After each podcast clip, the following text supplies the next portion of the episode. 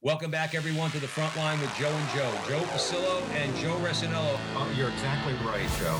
We work for the man upstairs as you do. You're setting me up quite well. You just gave me an alley oop. The greatest revolutionary act you can commit right now is to open your mouth and speak the truth. Whether you're an academic or you're a regular guy, we have to be fearless. And once more, dear brothers and sisters, let us go into the breach.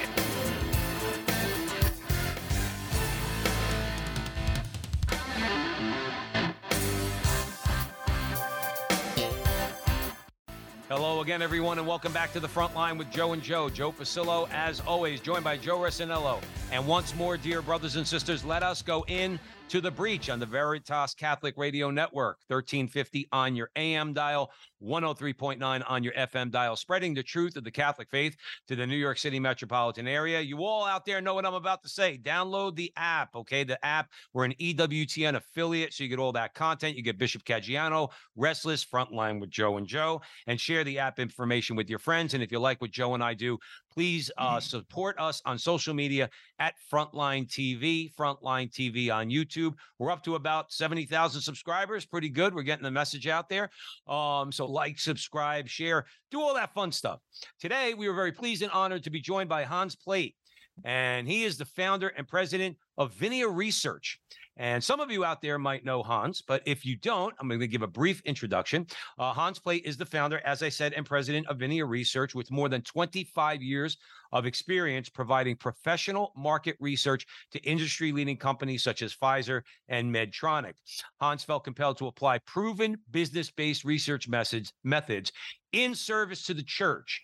Combining his market research expertise with his devout Catholic beliefs, Hans leads a team at Vinea Research to provide high caliber, action oriented market research to parishes, church leadership, apostolates, and advocacy groups. Hans resides in Northeast Maryland with his wife and five daughters. Hans Plate, welcome to the front line with Joe and Joe, brother. Thank you, Joe. It's uh, it's really good to be here. Happy it's to be good to have you here. And with that, I'm going to hand it over to Joe Resinello.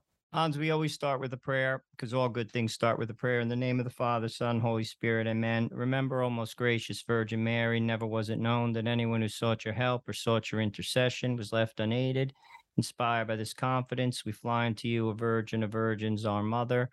To you we come, but for you we stand, sinful and sorrowful. O Mother of the Word incarnate, despise not our petitions, but in your clemency hear and answer us. Amen. Name of the Father, Son, Holy Spirit, amen. Hans, I, I'd like to begin with you before we get into the company. Um, here you are, you know, you're a successful guy, you're working with Fortune 500 companies.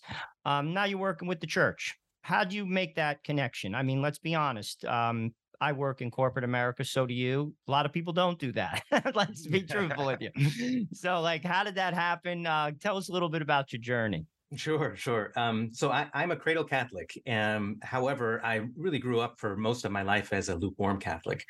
Um, and, you know, I, I met my wife uh, when we were dating um, uh, outside of DC. And, you know, I knew I was able to, I, I, knew when to sit, kneel, and stand at Mass, right? I knew some basic prayers. Um, and so uh, that, that was the extent of, of my Catholicity. And, uh, slowly and surely, I guess my wife kind of uh, ultimately my wife uh, picked up on that and really started praying for me. And she got all of her prayer warriors, um, you know, involved in praying for my conversion because she could sense a little more deeply after we got married, right? The the lukewarmness of of my heart. And um, and you know, th- she would go to things like the the Franciscan um, conferences, right, defending the faith, and she would listen to all these these people, and she would invite me to to these talks, and I, I just wouldn't go because I would say that you know it's okay, I've got a personal relationship with God, I don't I don't need that, um, and and so I wouldn't, and of course now I reflect back on that and like oh all these missed um, opportunities to to to get into to some of those um, talk conversations and, and, conferences. But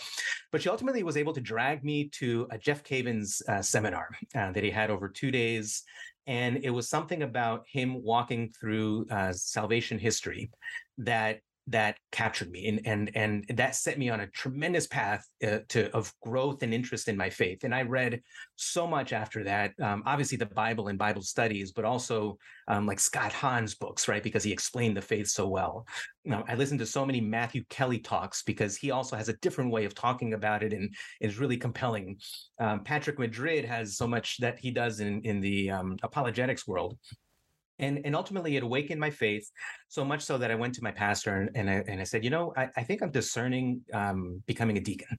Um, what what what do I do with that, right? And he's like, join the RCIA team. So so I did, and um, you know, I had a, a, couple of times where I would you know give a talk on something, but at the at the end of the the session, well, after people had been had come into the church, there was a talk on time, talent, and treasure. And time I could easily understand, right? Obviously, you volunteer to, to do things for the community or for the, you know, whoever, just volunteers, volunteer your time. Treasure, obviously, donate money. But I was really intrigued and, and, and stumped by the whole talent part. I was saying, talent, talent, what can I do with that? And then it occurred to me, okay, what I do is provide information so that others can do a better job at you know, in, in my case, marketing to them. I, I was already in, in the market research industry. And and the light bulb went off that that could be done uh, in the Catholic Church. And you know, we'll get into some of the details of that, but that was it. It took me not becoming a lukewarm Catholic, and then you know having these Holy Spirit moments where I first you know talked to the the my pastor about becoming a deacon, which I discerned out of, by the way, um, and then and then being a part of this this conversation and and trying to do something with it right? Just listening and and being prompted and, and, moving in that direction. And it just it led to the formation of Vinea research you know years later. It, it wasn't like an immediate thing but it that's that's ultimately the path that got me here.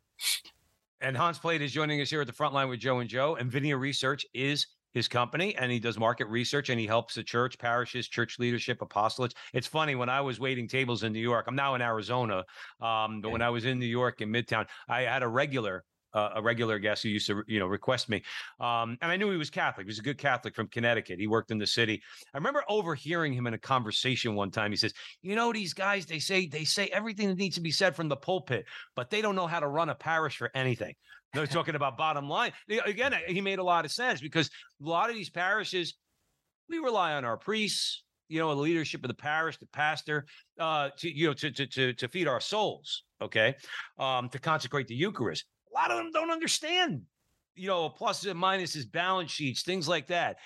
How does your market research help these priests? I'm just going to focus on the pastors in particular, uh, particular to help them. Let's talk about parishes for a second. How does your Vinea research? How does that help the the church in that regard? So there, there's um there's so many different kinds of research you can do out there. One of the one of the kinds that we do a lot in the commercial world is what we call landscape research. So if if you're interested in developing a product or a service uh, for one particular um, segment of the population, and and you want to learn more about that segment, that audience, then you do this landscape research, which is all about understanding them both from their uh, from a behavioral perspective as well as their emotional perspective because every behavior has an emotional driver and there are research techniques that are are used to get at those emotional drivers um, but I, w- I would say uh, you know an individual pastor or a parish or maybe even the diocese right can really benefit from trying to better understand where their their flock is at on on anything. I mean, you know, it could just be a, a, matter of where are they in terms of the faith. Um, you know, uh, Pew recently came out with a study that everyone, you know, really latched onto about the Eucharist, right?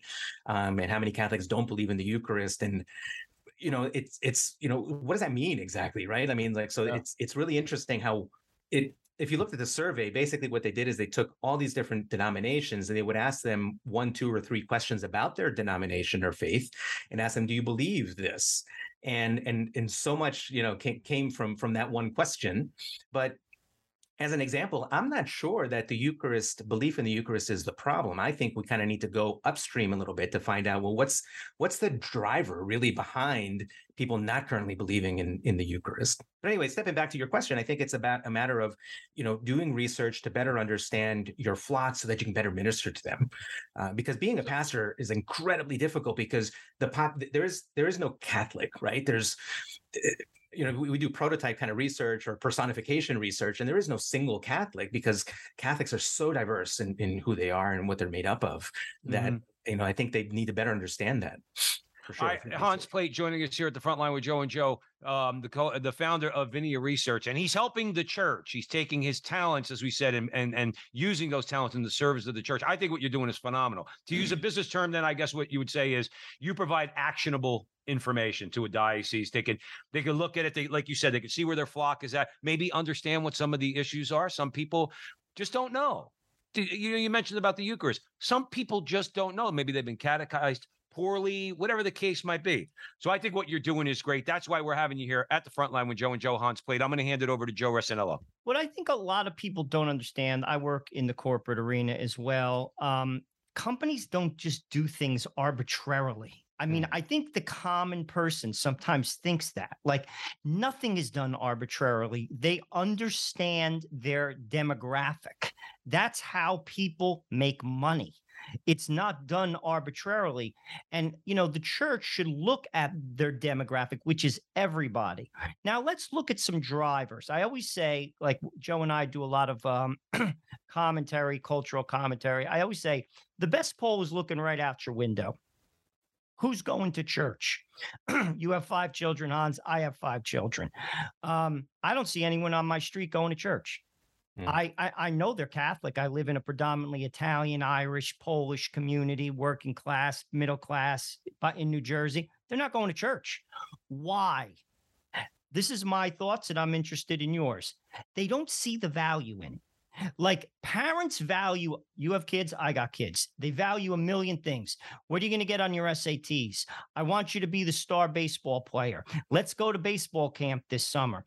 Let's go do an SAT course so you're you know you're up to speed for your you know your SATs. I say this all the time. The most important thing, I mean, what my wife and I say it is to instill your faith in kids because it's going to guide every one of their decisions whether mm. they go to Yale or they work in ShopRite. Talk about that. You got five kids. I'm sure you and your wife have similar conversations and you're looking at the data. Well, it's true. I mean, I have uh, actually coach a, a travel soccer team, and one of the difficulties is like, how do we do that so that we're not playing games um, at least Sunday mornings, if not Sundays? I mean, sometimes that's even that's not an option, and it's it's certainly something that even came up when we were talking about um, some things that we're trying to implement at the parish uh, around family uh, uh, catechesis and family faith formation. And I think a lot of it is that we're just conditioned to not care so much about religion and the faith, and people will ask in conversation. So, you know, what sports are you doing? How how are you doing with the sports? As you know, it's almost like you know what Matthew Kelly says. We're asking the wrong questions, right? So one of the things that he would recommend is he would ask his kids in what way did the Lord speak at you in Mass today? Right. And he's like the the first few times he asked the question, uh, he got blank stares back, right? Because they weren't prepared for it. But then they got used to the fact that okay, he's going to be asking me the question. Maybe I should pay attention at mass, right? And can we do something similarly to apply that to you know the group? Because I don't think we think with the end in mind, which is you know um, uh, again it- just to quote someone else father john riccardo talks about golf. He loves golf right? And he's like a, a, a normal golfer like you or i will go and hit the ball hope we get somewhere near the fairway right? And then go up to the ball or look for it right? And then hit again go find the ball hit it again. Whereas a professional will look and see okay well where's the um where, where where's the hole right in in the on the green? Where do i need to be on the fairway in order to put myself in a position to get a good approach shot right? Okay if i need to be there what kind of you know how, so basically you play golf backwards in some respects. We don't live life backwards. And so we're not thinking about the end in mind and therefore we we let ourselves be kind of consumed by the concerns of the world whether that be school um sports you know jobs whatever. So we, we we're just not thinking with the right kind of or we're not seeing the world with the right lenses Absolutely. No, yeah, definitely. I, I like that idea, working backwards. And I, I guess I never heard it put that way before. But yeah, but if you think about what your ultimate goal is in life and then work backwards from there, I'm assuming you're what you're saying is that you'll probably be guided in a in, in, in a much much more effective way because you know where the goal is. You, you know where that you know where the where the hole is where you got it where you got to sink that putt. And, and I'll give you another example. So, for example, I have five girls, and people would, when they were young, they would say, "Oh my gosh, poor you!" Right? First of all, that the fact that they would say that in front of my kids is kind of crazy, but, but, but then they would say, "Oh, poor you," when when they're teenagers. And I was like, you know what? I know now that they're going to be teenagers, and I know are going to be difficulties when they're teenagers. So I can work now to, you know, to form the the bonds, the relationship, to have the conversation with my kids, so that when they become teenagers, it's not like all of a sudden like the a, a light switches and I'm like, oh my gosh, now I got to figure out how do I be my my daughter's best friend, for, I don't know, your kid's best friend, but but but the but the idea is from the the moment they're born, most likely they're going to be teenagers and you can start you know f- forming the bond um, so that when they become teenagers they can rely on you for help. I mean i had i've had my kids tell me about you know their first kiss their their their their mens you know when when they you know had their their, their cycles all sorts of you know personal private things. Obviously we had limits um, and you know we had their mom to to help out with certain things but but i was like I was so touched by by having those conversations, and we just talk about whatever it is, right? Um, and so that's another example of working backwards, right? Hans Plate. I'm going to hand it over to Joe Rossello. I just want to say though that uh, you know it, it's one of those things I think we've all heard growing up is like, well, teenagers are just going to do what they what they're yeah. just going to do what they want anyway, and I can't control it. And I'm so happy that you just kind of wreck that idea. No, if you're a good parent, you're forming them from the time they're kids, okay, um, from the time they're little, and you're forming them up to the time they're teenagers. Now, all teenagers make mistakes. We know sure. it. That's one of the one of the prerequisites for being a teenager. You're going to make mistakes, sure, but you're more well equipped, based on what you just said, Hans Plate. It, you're more well equipped to deal with those mistakes that you make. So I'm very happy you said that. We want to keep the conversation going. I'm handing it over to Joe Resinello. Well, obviously, you know, a priest or a bishop, he wants to evangelize his people. Um, and obviously, we want to know what the people are all about. I mean, you have to speak, you know, in terms of like m- the marketing world, you have to speak someone's language um, and then you could understand them. How could your research help them to evangelize? Uh, because again, you have to, you know, we could all talk, you know, theologically speaking or philosophically speaking, particularly people who've been trained in that. But that's not the rhythms of the world. To evangelize, you have to, or even to connect with somebody, you have to meet them where they're at. Um, mm. and then you have to take it from there. How could your research basically help them to evangelize? You know, I, I, I heard an interesting talk by Father Spitzer, Father um, uh, of the Magis Center, and he does he does more mm-hmm. than just the Magis Center. And I think it was the the talk was in the context of uh, Pope Francis, and and one of the things that he that, that, caught my attention in that is that he he he mentioned that Saint Ignatius of Loyola taught or felt that one of the best ways to connect with with people and to move them to your way of thinking was was uh, with the expression something to the effect of you walk walk in through their door and you walk them out through your door. And so there's an accompaniment to that, right? And there's um, not admitting that someone's position is is wrong or, or, is, is wrong, right? Or not stating that, but you but you kind of like try to listen and and, and accompany them in in using language, I guess, that they connect with and that they use. But then again, the goal, the whole objective is to then walk them out through your door. And so. Mm-hmm in order to do that, you need to understand them, right? I mean, that's like it goes back to the landscape research and and just pay close attention to what it is that you're hearing. I'll, I'll give you one example is that um, we were testing some different concepts for how, let me step back. We were doing research in the um, uh, in the pro life world with uh, men in their 20s and early 30s, and we were uh, sharing with them different concepts or ideas for communicating with them about uh, about abortion and why it's wrong. And uh, a lot of the feedback we were getting is like these different concepts. You know, this sounds good. This resonates with me. This I find compelling. Would it change your behavior? Where you stand on the issue? No. And it's like, why? Well, you know, what is it? And then, and well, what happened is like people would would basically uh, reveal they know um, many women who are victims of sexual assault and that is the reason that they either don't voice an opinion or don't want to be pro life, right? And, and think the pro choice is choice is the best option. It's like, great, that's a good listening opportunity where I was like, okay, addressing something because there's they still have an objection. So we've we, we actually did all this research before the development of these concepts um, and learn that there was still an issue that was you know we weren't quite touching on. So so it's through active listening i would say that you get to understand okay what are what, what are the the things the, the motivators? And the motivator in this case was you know they know people who have been sexually assaulted and they feel like we, we you know we can't just take take abortion away from them which is obviously the, the, the answer. Then that's the church reveal something, do something with, and then those ideas, of course. But that's that's that's the critical insight. You know, it's not so much that this concept won or this concept lost. It's like just learn something significant that affects how they think about abortion. Absolutely. Hans Plate joining us here at the front line with Joe and Joe. We're weighing the breach. We're discussing Hans's uh, firm, Vinea Research, and he is providing marketing research to church leadership, apostolates, parishes. He's helping the church. He's using his talents and he's at the service of the church. And that's what we're supposed to do. I have two quick comments and I'm going to hand it right back over to Joe. One is um, I'm glad you followed through with uh, what it means to authentically accompany someone. I think that's a word that kind of gets thrown around, but there's never like the other shoe never drops. I like the way you put it.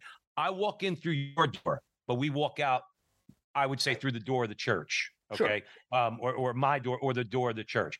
Because you don't just leave it off while I walk to your door. No, there's a purpose to it. The purpose is to to evangelize, to get people in the church. The other thing, oh, no joke here. When I hear Father Spitzer, okay, when I hear his name, what I think of when I think of him is I think of him as the atheist secularist worst nightmare, theologian, philosopher, and scientist. Can't really mess with that guy. No, no. You know, I um one of one of the clients I do the most work with is Focus, the Fellowship of Catholic University students. Oh, I was just I was just on the phone uh, with them just really quick. It's funny you met. I was just on the phone with a couple that are down in uh, Dallas um, uh, yesterday, and because uh, I had met them here in in um, in Arizona at one of the parishes I was at, and uh, and yeah, I'm gonna I'm gonna support them, and I'm gonna support others to support them. I'm sorry to cut you off. That's funny that you mentioned that. Yeah, well, and so I've been to several of their conferences, whether it be Seek or, or SLS, and I had prior to that um, heard uh, Father Spitzer talk, and I, and I loved hearing him talk. And I saw that he was on the agenda for uh, at, at, at a Seek conference, and I thought, how is this going to go over? Because he's really heady, and and here you have the you know these college students. Yeah, they're college students, not just you know older students or anything like that. But um, and so I attended one of his lectures. It was packed. It was mobbed, and they gave him a standing ovation at the end. So he he just re- really has a way of connecting with any audience, and and like I said, he he he he's the wor- their worst nightmare, right? For for certain uh, sets of belief. I mean, what do you, Hans? What do you argue with the guy on? you, you, you, seriously, he's got the philosophical yeah. grounding. He's got the he's got the theological grounding, and yeah, he, he's he's what like a a, a, a very advanced physicist. Oh gosh, guys, yeah. guy's incredible. Joe Resinello, where do you want to? Hans, you were talking about like the abortion question and kind of digging into the facts behind it. And I, and I want to talk about that with regard to breaking down barriers because ultimately, I, have heard a priest say this, and I, I definitely think it's true. A lot of times people have a lot of excuses why they don't like the church, but under it, it's one big one. You have to get underneath things and you have to, people put up walls because ultimately, you know, you could throw a lot of facts at people and they could be true true. And I've done this, but they'll reject it. They simply will not listen. You have to understand what's underneath, break down barriers of hate and defensiveness. And I think that's where your research comes in, asking people questions. Why do you feel this way? Like, like what is the barrier between you and the truth? Because ultimately, I think, and that's what's it's funny. We uh we had one of uh, his associates, uh Camilla, uh, Camille, I can't remember father's her name, but she does pro life work on our show. And she talked about that approach. She basically said before you talk or engage the, the pro choice folks, you have to understand what's underneath their issue. The truth is the truth, but if you're not going to listen, what good is it? And that's where your research comes in. I think it can help guide a lot of homilies with regard to where we're going to go. How am I going to get my message across? Because just saying it doesn't do it. Talk about how it breaks down those barriers and how your research can aid it. Well, you know what? There, there's a there's a method of qualitative um, moderating called uh, the right brain. A, a, group called the right brain um, research, I guess it was, which is really uh, an interesting technique where you'll you'll ask people to um, kind of think about the the picture in their mind's eye. So you'll actually either put a blindfold on or ask them to close their eyes to think about, um, you know, when in, in, taking abortion as an example, when is the first time they heard the word abortion, and uh, where were they? What were some of the things that they were thinking of, feeling, and that's all really to understand some of those you know emotional drivers are so you can understand where you know what's the origin i guess of someone's position and reasoning for um, for abortion. Actually uh, uh, uh, jason shanks from osv uh, our sunday visitor he just he just put out an article on um, on their news site, which you know on this topic of abortion is like, well, what was the original? And he he asked the question, what was the original reason um, that people were in favor of abortion? What problem were they trying to solve? Because we just took away abortion, right, as an option for many of them. But can we go back to the problem that they're trying to solve, and can we find another solution for it that isn't abortion, right? And so that's that's again another kind of instance or example of going upstream a little bit. And, and I'll go back to, the language uh, issue. Like one one word I hear uh, mentioned a lot in pro life uh, circles is um, calling someone who performs an abortion an abortionist. Right away, you say abortionist to to anyone like that's that's at all pro choice, they'll shut you down, right? They, will shut down themselves because that's a very um, inflammatory uh, uh, kind of term for for a doctor that performs it. I mean, obviously you're you're using language in the wrong way to try to um, you know make your point. But I, I, think I think it's it's just a matter of listening in the right way and using the right words and terminology and not using insider language for sure. No, no, Hans, I I absolutely agree with you. Hans Plate, and I'm arguing with somebody. And I shouldn't do that. Let me be clear for all the audience out there at the front line with Joe and Joe. I shouldn't argue with anybody, but I find myself getting angry okay? Uh, particularly with somebody who's rabidly pro-choice and i know in my heart okay don't use certain phrases. Yeah because i'm not i shouldn't be looking to win an argument. I should be looking to help somebody or plant a seed with them so that they start to question their position particularly on the issue of life um, and uh, the, the, termination of a pregnancy. Um, so so I, I i agree with you wholeheartedly you're gonna you're gonna be much more effective if you make the same point it's not like you're shying away from the point that needs to be made, the evil of abortion, but doing it a proper way. I bet that's why yeah, that's why you're you you you run the, the research room because you know the language to use. Like I said, to be able to break down those barriers. You comment on yeah. that? Yeah, you know what? Um, as a moderator, right, who has uh, Catholic, Orthodox Catholic beliefs, it is very hard to conduct interviews with certain um, segments of the population because I disagree. And my job isn't to push them or to test them or to try to convince them, it's to understand them. And the motivator that I use is that the deeper or the better or more accurate understanding I have of what they believe, the better we'll be able to understand them and do something about it.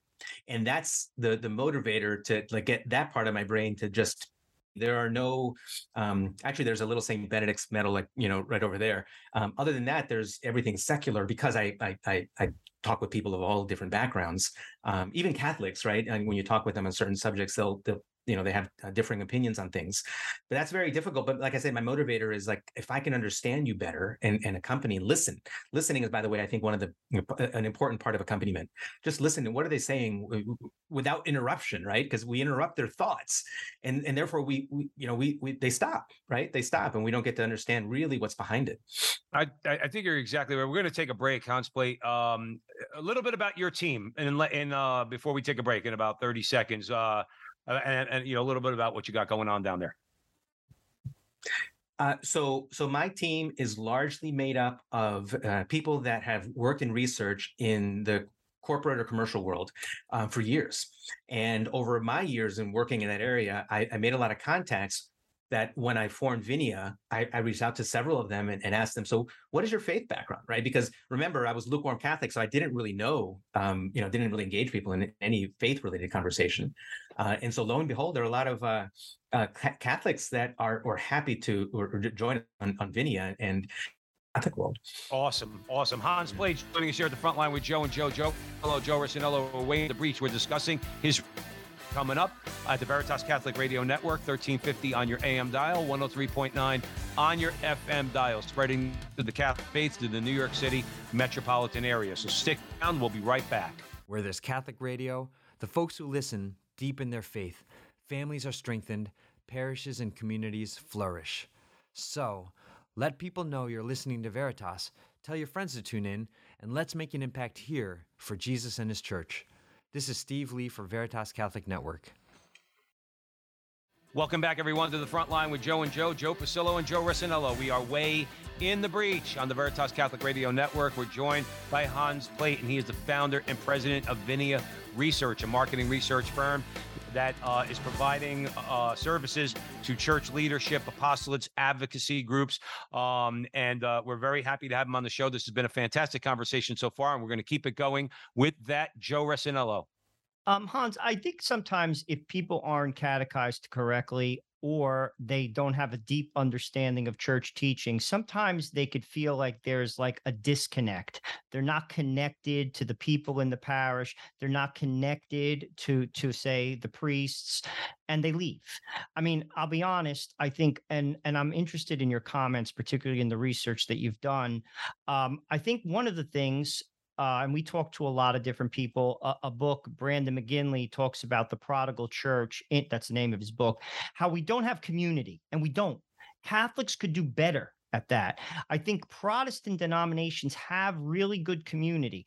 And if you're not grounded in teaching, like I'll be honest with you, I'll never leave the Catholic Church because of the sacraments. It doesn't matter. It doesn't matter. I'll go to church if it's in the Czech Republic. It doesn't matter. I don't have to even understand the words. I'm getting the Eucharist. I'm never leaving, ever. You know what I mean? But not everyone has that, been gifted with that. So they, at first, you talk about getting them in the door. Well, you get them in the door, and then there's no community. You know what I'm saying? How could we do a better job? And what have you seen? Because I'm sure you've heard that um, with regard to having that connection so people don't leave. And, and I'm sure that will help like parishes and priests. Well, I think the important um, or the reason having that connection is so important is that it uh, it, helps people to realize they're not on, on, their on their own, right? And so I'm I'm part of a small uh, group of men that that gathers, and it's it's a diverse group, and they're at different level or different uh, you know stages of their their faith journey, and knowing that is really helpful for for all of us. Um, and I, and I and I think the other part of it that's lacking or that really helps is like knowing you know having this personal connection to Jesus, right? And that's a lot of the reason that people I think leave the church uh, is because they don't feel like they can get that from um, you know or they don't they haven't felt like they're able to establish that or have that that personal connection, and that's where the the communities uh, have helped. And so you know I've done a couple of studies where where the the, per, the community is really really important. Actually, one of them is up your way. We're doing a we did research with uh, DeSales Media I think they're out of the diocese of uh, Brooklyn, I believe. Okay. And um and yeah, now you know one of the one of the things that's really important for them to understand is like what what what does community look like for you? What is it about community that appeals to you, um, so that they can see if they can develop uh, some programs or some, facilitate the communities, uh, facilitate the connections that help help these communities form. Um, and you know, we talked about focus, right? So focus is is, is built around these small communities on, on college campuses that that has a mentor, right? Someone that's keeping them on track uh, and and helping them to grow in their faith. And it, they center a large a large um, a large part of what they do is around Bible studies. Um, but I heard Curtis Martin say it's not so much that he remembers much about what the different Bible studies Bible study topics were, what points were made, or what verses they read. It was more about the the fellowship of the of the guys um, that were in that that community or that group that really helped them to grow. Um, so we we see that uh, in a lot of different places. Actually, Exodus Exodus ninety is another one, right? That's a huge sure. fraternity, hugely community based, right? Right, exactly. They refer to them as fraternities, and and you know, by the way, right there, Focus and Exodus ninety. Those are two groups where the kind of research we've done is what we call impact research. So, what is the long term effect of participating in in Focus or Exodus 90?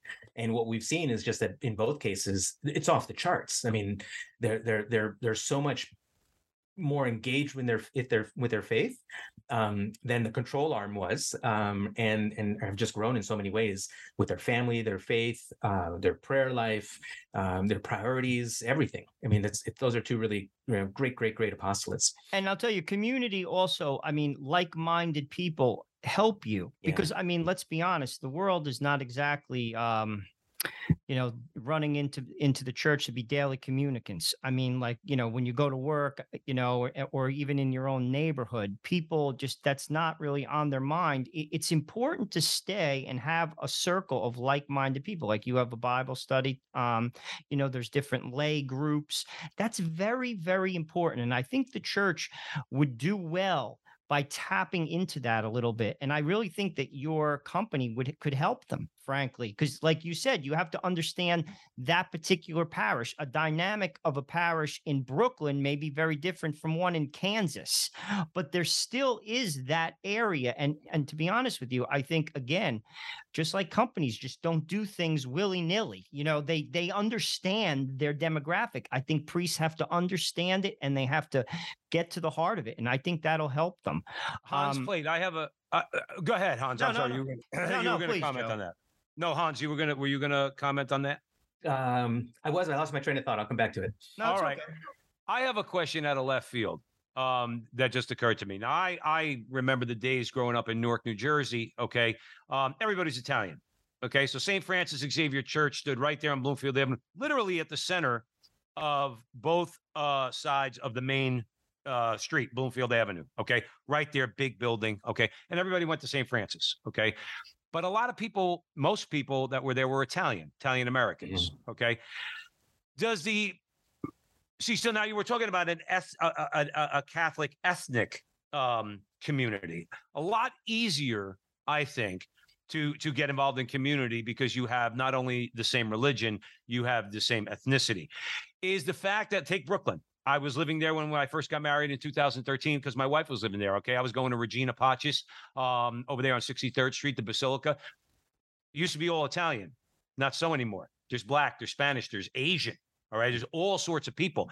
Has that been a barrier, do you think? Um, and again, you might not know, but I'm hoping that you could uh, shed some light. on Has maybe that, like the, all the different ethnicities, and people are a little bit more reluctant to get involved in the community because it's not homogeneous anymore. I guess that's my larger point. Yeah, I think I think yeah, I, I've been approached by a, a few who work in dioceses where that's one of their their challenges is that they're multicultural um, and they have a very the, the- the the pastors have a very difficult time understanding well how do we incorporate all of this? Do we separate them? Not not segregate them right? But do we have communities for each that appeal to each?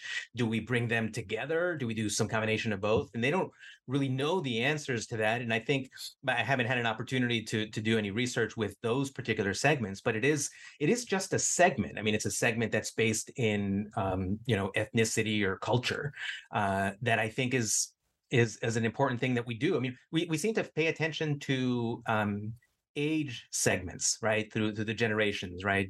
Gen xers boomers millennials uh, et cetera z.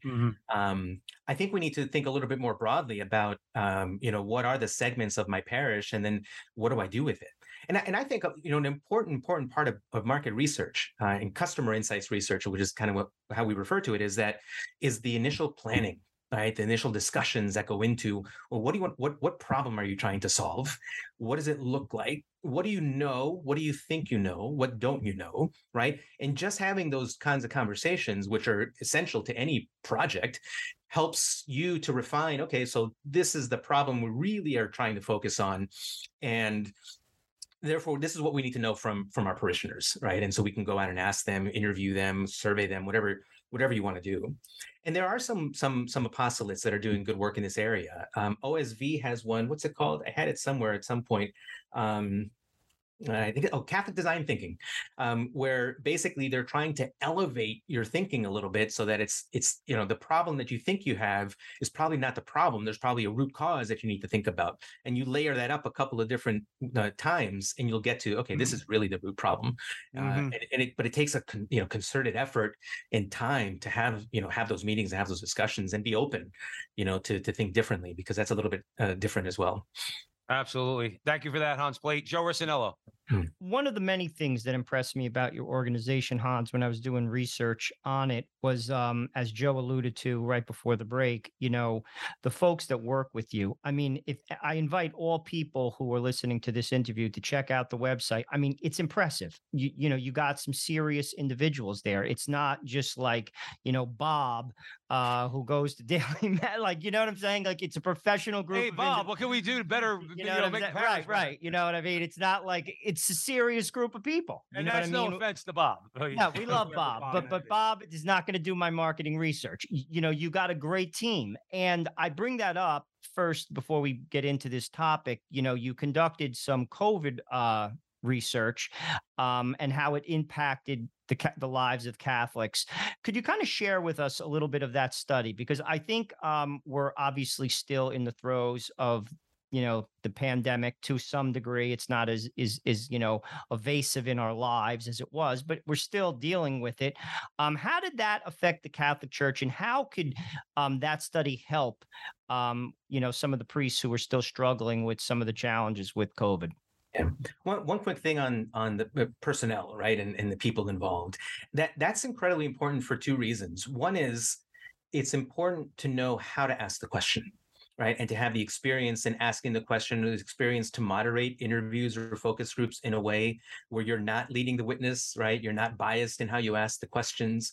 Um, and if you understand the problem you're trying to solve, that's going to have an, uh, an effect on how you ask the question and what questions you asked. And that's the first way. The second way it helps is like, well, how, how do you interpret the data? How do you analyze the data? What do you do with it?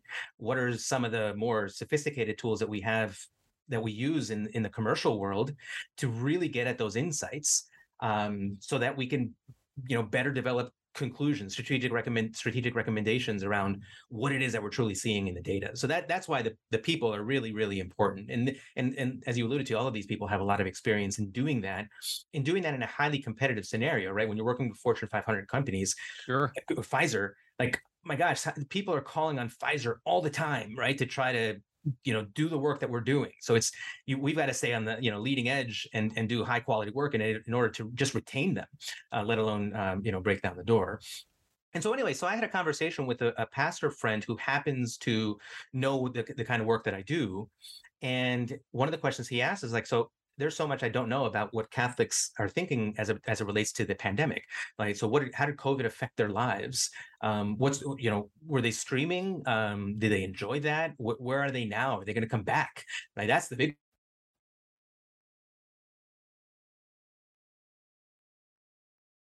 asked them what what do you want to know right uh, from catholics um, we we pre-tested or field tested a survey and then we, we finished on or landed on the final product where we surveyed uh, 1500 catholics mostly those who attended mass more frequently right we have a sampling of those who, who didn't as much but we wanted to get the perspective of the people in the pews covid and um, you know, and, and there, there was a mix like with any any survey like this. There was a mix of news and bad news. I, I think the biggest the biggest um, uh, most eye opening uh, or had it kind of revealed the the difficulty that we have around or the poor catechesis we've done around um, the mass right? And having people understand what what is the mass? Why should you go to mass? What are you receiving at the mass? What are you contributing in the mass? Um, all of this. And the reason i say that is because we, we ask people uh, you know, in the next three months, this the survey was fielded in, in late February. We asked them in the next three months, how in next three months, how likely are you to go to mass, physically, be, you know, go to mass? And among those who said no, and it was a large percentage, it was actually get this, it was about a quarter, a quarter of people who went to mass weekly or more often said that in, in the next three months they were not going to be, you know, not likely to be present at mass, right, physically present. And then we asked them why not, and most of them cited personal health concerns, things of that nature. But there was about a third of the, the, the respondents who said for convenience reasons. So I I don't have to dress up to go to mass. I don't have to drive anywhere. I don't have to participate. It's easier for me, right? And they selected convenience reasons only. And that can only mm-hmm. be because they're not catechized on, on understanding what the mass is, right? And and Catholics are a little bit of a disadvantage in that we don't, you know, we haven't really catechized well. People, we you know it happened with my family my i went to mass as a kid because my parents told me to go to mass right we never had a conversation about why uh, and if we did i'm sure it was you know maybe one or two and they were like ill equipped to get to have a good conversation for me and you know, fortunately, I kind of came back from that. But I think that was the big the big findings that so many people got accustomed to streaming mass and lost sight of you know what the purpose of mass was, and and, and are not going to come back. Yeah, I want to t- touch on that a little bit. I think people yeah. are, you know, uh, and you would know this, uh, you know, much more than I. I mean, people like they do things out of habit and there's a lot of like cradle Catholics, like I'm Italian. We went to mass. You know, my parents weren't like rosary, praying the rosary, like, you know, pious, but they went to mass, you know, and they brought us. Thank God. Um, you know, but the understanding of what the mass is, and I want to touch on that particularly. So once you break that that routine, they may not go back to it because obviously they don't understand what they're missing. But I think the root issue there, this is my view, and I'm interested in both your opinion, is what am I getting out of it? Again, in business, in anything, what am I getting out of it? Like when I gear my kids towards something, that's what I think. What are they going to get out of this? If they want to go to a summer camp, what are we getting out of it? I want to send them to private school. What are we getting out of it? People don't get things out of the mass because, and this is my view, and I'm interested in, but they don't go to confession. You see, I believe this, and and I'll, you know, this is the front line, Hans, and I'm gonna say it. You know, like people don't go to confession, and if you're not going to confession, you're not receiving the graces from the Eucharist. You're not receiving the graces from the words. They're bouncing off of you. And that's how, like if someone told me straight up, they said, I've been going to Mass for 40 years, I get nothing out of it. The first thing I'm going to ask, and I bet you I hit it right. When's the last time you went to confession? 40 years ago. You Hmm. see, that that's what I think. I think we have to open ourselves up to Christ, and it begins with confession. That's what John the Baptist said. He said, "Repent and then believe the gospel." Then I think you're going back to mass because you're starting to get something out of it. What What are your thoughts? And then Joe, what are your thoughts? Mhm. Mm. Hans, please. Okay.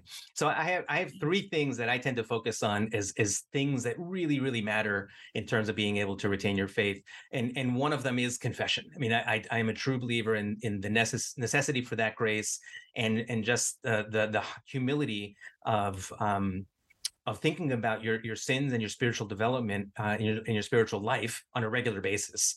Um, that's one. Third, you know, two two would be uh, the mass itself, right? Just you know going to mass on a regular basis, and then the third would be uh, daily prayer. Um, I think having having those three, and by the way, daily prayer can also include Eucharistic adoration or you know things Sure. of that nature. Absolutely, I think that's um, that's essential, and I think that that will will change um, practices. I think the other problem, though, is that for so many Catholics, and I think the reason people focus on what do I get out of Mass is that for Catholics, the Catholic life is one hour a week. And so you're focused on what am I getting out of this time as opposed to living a Catholic life, right? Your faith is your life.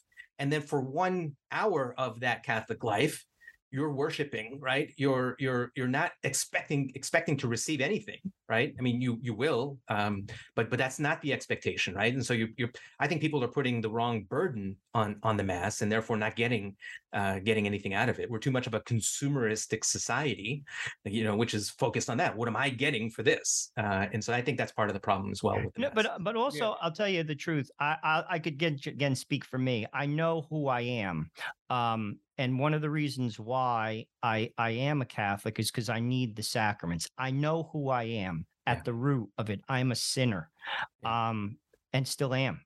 And I go to mass because I receive the Eucharist in a state of grace because I go to confession regularly. Um, and it's viaticum. It's food for the journey. That's the, the fancy word for anyone who may not know. Not that I'm a fancy guy, but that's the word. but anyway, that I think has to people have to connect that dot. Um, and I and I do think the COVID thing it broke that pattern. Like people who you know could be like the old Italian lady who hasn't gone to confession or just goes because she was taught to go to church, but they never thought outside of the row. And now all of a sudden, for 18 months, two years, you stop going and you're like, well, I still feel the same way as I felt before. right. I'm not going uh, because I, I I'm not and, and I think we have to connect people to Christ. I mean, to use Protestant terms, they say, well, I have a personal relationship with him. It doesn't get more personal than consuming Jesus. It Mhm. doesn't get more personal than that. And once you understand that that's Jesus, this is how it it affected me. Like I try to go when I'm in the city, um, New York City, I go two days a week.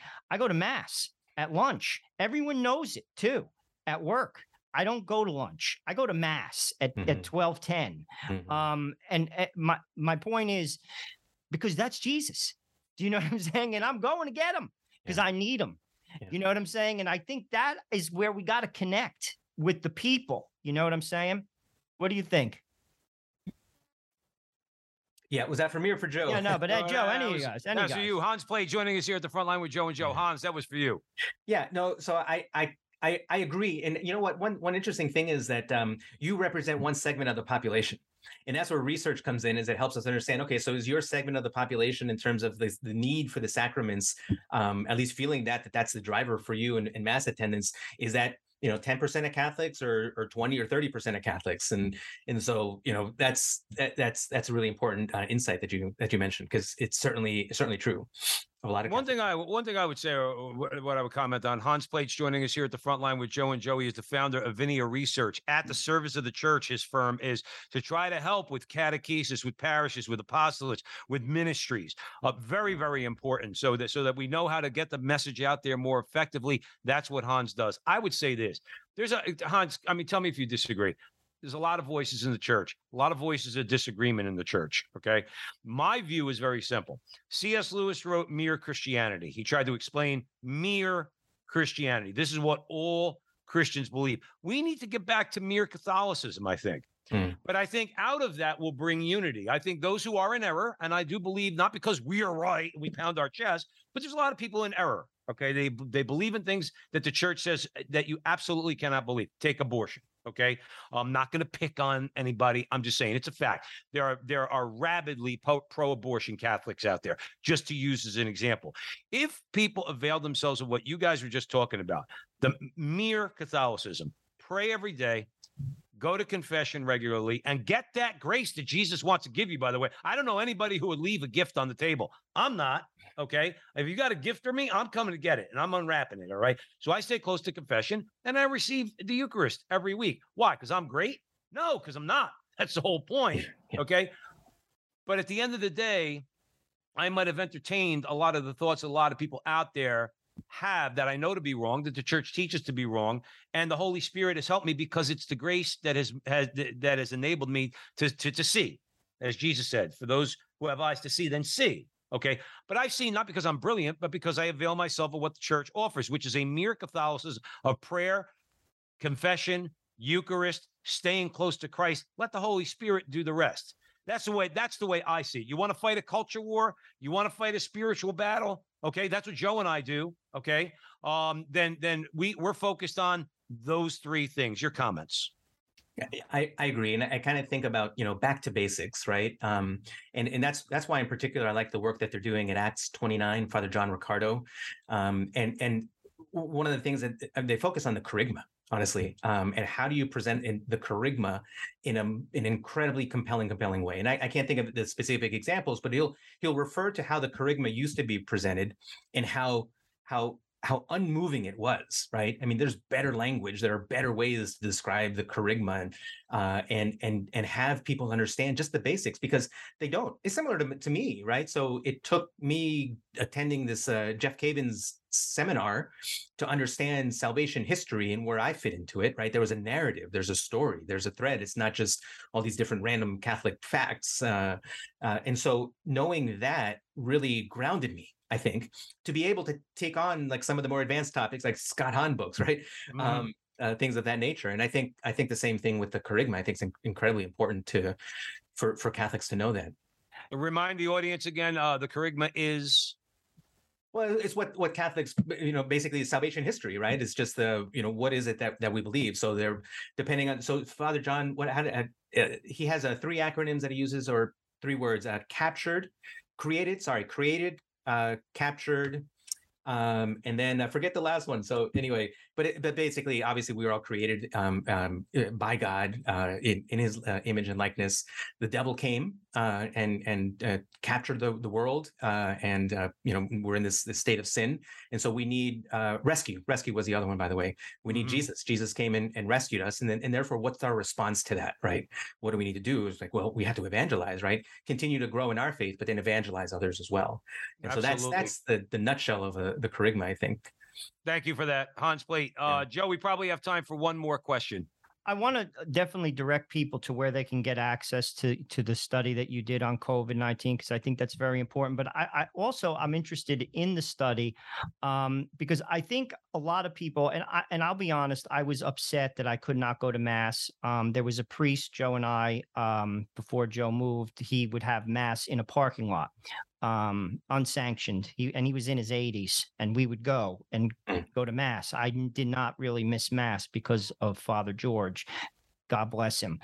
Um does the study talk about because I, and, and i try to be fair i think sometimes people don't understand that you know there are legal ramifications like insurance. People sue. This is the world we live in. And i mean like i think you know while mass stopped um you know, not everyone plays the game fair. And, you know, someone gets COVID and they sue the priest, they sue the church, the church goes down. I mean, like, Mm. and like, and I don't think everyone gave them the benefit of the doubt on that because I mean, just Mm. like, uh, you know, you're a dad, I'm a dad, Joe's a dad. I don't sleep with the door open, you know, in the middle. Like, you, you got to like be smart. You got to think about the world. And what are your thoughts to, to, to give some clarity to the guy, to gives the priest the benefit of the doubt? Because in some cases, their hands were tied.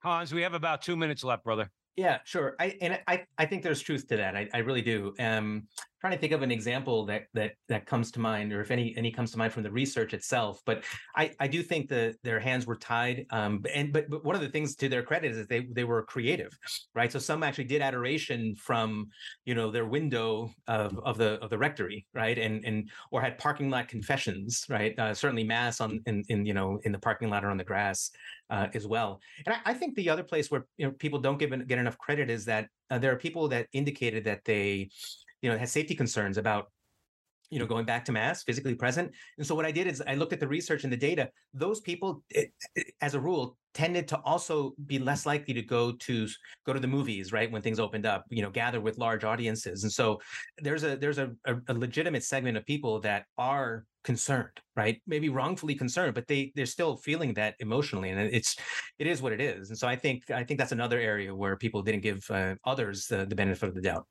Yeah. Hans plate, Vinea research. What do you got on the plate right now? Pardon the pun. um so by the way you can get the the the results if you just go to my website vinearesearch.com um, slash forward slash uh, covid report or it's on the homepage as well. Uh, this month we're going to do another COVID uh, follow up, basically to see where where are people now with with COVID. Um, I am uh, writing a report on a on a on a Kerygma survey we did not too long ago, uh, so that's on the plate. And then I'm I'm looking to see what the next topic will be that we'll we'll do nationally, just to again. So it's interesting just to do research on on my own because I'm not necessarily trying to solve a problem. Uh, I'm trying to provide information, and so uh, I'm getting a group of people together to help us understand. So where are the biggest gaps of information? And so we'll design research around around those gaps. Hans Plate. thank you so much. Thank you so much for joining us at the front line with Joe and Joe. This is a great conversation, and God bless you and everything you do uh, with your research firm. And obviously, you're going to be in our prayers, and we would ask everybody out there to keep Vinea Research in your prayers. So thank you so much for joining us. Thank you. God bless. And pray for us, please. We need Yeah, prayers. please pray for us. Of course. And thank you all out there for joining us at the Veritas Catholic Radio Network, 1350 on your AM dial, 103.9 on your FM dial, spreading the truth of the Catholic faith to the New York City metropolitan area. As always, I'm going to ask you download the app so you can uh, have access to all of our station's content, share it with your friends, and please support Joe and I on social media, primarily at the Frontline TV, the Frontline TV on YouTube. Like, subscribe, share, do all that fun stuff. And remember, until the next time, that our conversation is your conversation, and that conversation is going on everywhere. We'll talk to you soon.